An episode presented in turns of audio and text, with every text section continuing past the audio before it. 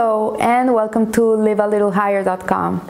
This week we continue learning Pirkei Avot, Ethics of the Fathers, with the chapter 4, Mishnah 9 from the book of Rabbi Twersky, Vision of the Fathers. And the Mishnah says, Rabbi Ishmael, Rabbi Yosef bar Halaftas, son says, one who withdraws from judgment removes from himself hatred, robbery, and the responsibility for an unnecessary oath. But one who is too self-confident in issuing legal decisions is a fool, wicked, and arrogant of spirit. So Rabbi Twersky tells us here that one of the explanations offered by Rashi is that the judge should attempt to bring about a compromise rather than apply the letter of the law. Like when there's a ruling in a court case, and here it's talking specifically of the Beit Din of Jewish court, but it should be also done in a non-Jewish court. The right thing for a judge to do is to find a compromise between the two parties and not rule on one side. And some have questioned why the Mishnah would recommend a compromise, inasmuch as the Talmud cites Moses as having disagreed with his brother Aaron.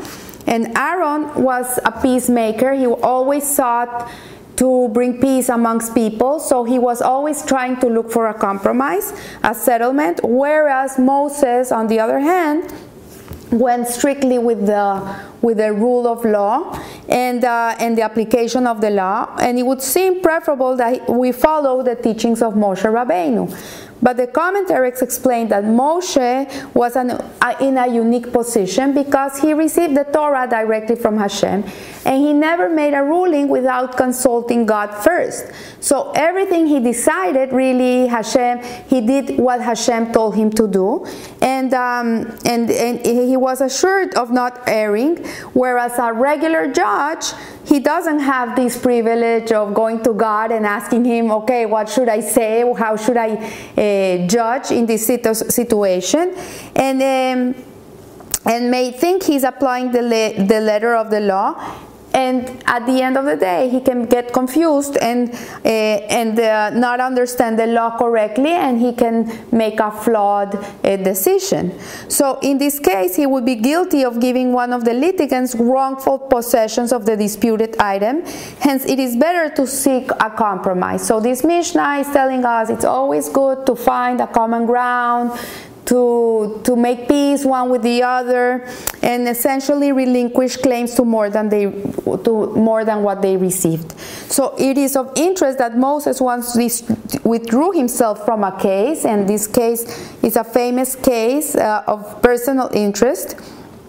And the Torah relates that the daughters of Zelophad requested that they be declared the rightful heirs of the portion of the land that would have been allotted to their deceased father. So when Moshe Rabbeinu was distributing the lands according to the tribes, the daughters of Zelophad disputed. They were women, and the land was given only to males, but Zelophad had no sons, and they disputed that the land of their father belonged to them, and that they dreamed of the land of Israel, that they have done everything in their life to be able to reach that place, and that they feel they deserve the land the land that was allotted to his father. And they added that he died as a result of a personal sin, and he did not join the Korah rebellion against Moses. And if we go back to the Torah, there was in Parashat Korach, there was this man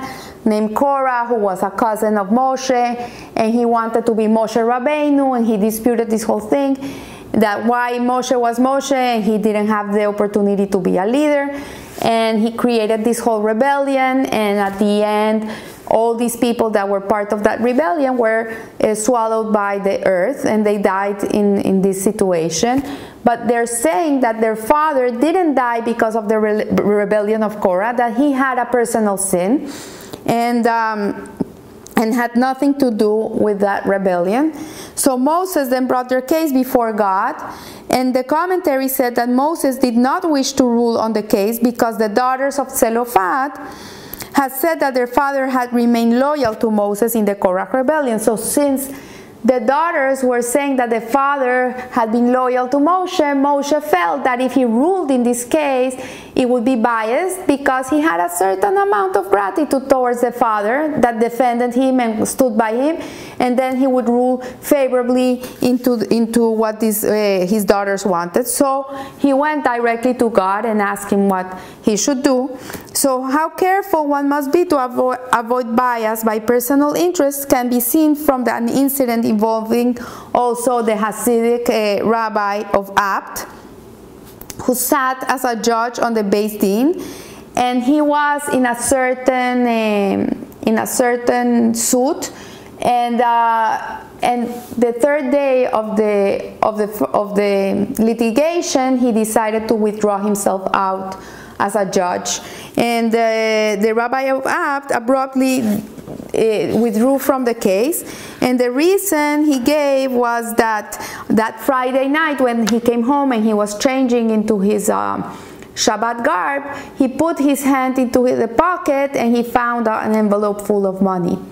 And so he said that during the first 2 days of the proceedings, he was completely objective, but on the third day, suddenly, with no reason at all, he started to feel more towards a certain part, to find favor on one of the litigants and not the other one, but there was no reason. And he had lost his complete objectivity, and he withdrew from the case, and it was later that he discovered that they had put money into his pocket. And he said, not even knowing, it wasn't even conscious, how strong bribery is, that even if you don't even know, but someone puts money in your pocket, you're gonna be leaning towards helping that person. So he couldn't be objective anymore. So this is why the Mishnah stresses, according to the interpretation, that a judge must be most cautious to eliminate the atzmo, any personal interest from the case at hand. So a judge cannot have a friendship with a person he's dealing with. He cannot know them. He cannot have anything, not even gratitude toward that person, so he can be fair in his ruling.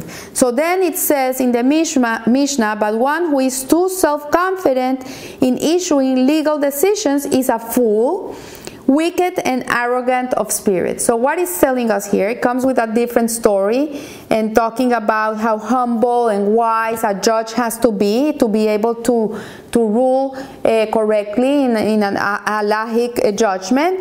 And it tells the story of Rabbi Moshe Feinstein, that once a couple came for a get, for a divorce document, and they came into his apartment, and he had a scribe there that was writing down the halachic divorce, and this couple came with a dog.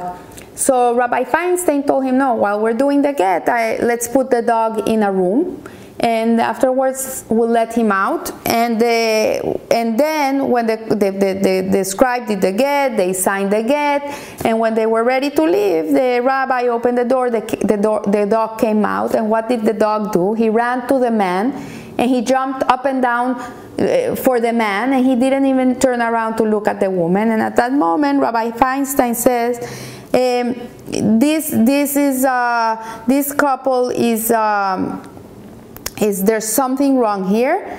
And he took the get and he tore it apart, and he said, he called the couple back and he said, I beswear you to tell the truth. You have to tell me the truth. This woman is not your wife, is she? And the stunned husband reluctantly admitted that this woman was not his wife, that his wife didn't want to give him the get, and he had to bring this other woman to sign the document so he could be free. And he asked Rabbi Feinstein, how did you know? And Rabbi Feinstein says, this was not clairvoyance. I'm not a fortune teller. On my part, the truth is that it's intelligence. We put the dog in a room. When the dog came out, if it would be you and your wife, the dog would have jumped from you to her and from her to you. But this dog disregarded this woman all along. So it showed me that she's not your wife. So scripture says, wisdom derives from nothingness. The commentaries remark that the true wisdom can be found only in one who is self-effaced, who considers himself to be nothing. It was Rabbi Feinstein's profound humility which gave rise to this wisdom, to his legendary wisdom. So how true are the words of our sages? A wise person surpasses even a prophet. So for a judge, we see here it's very important that he has no favorites. He cannot be bribed. He has to be a wise person, and he has to be a very humble person to the extent that he's almost nullified about himself, and he has nothing to receive from his ruling. And in that case, he will judge in the right way. So I wish you a blessed week, and remember, live a little higher. Thank you.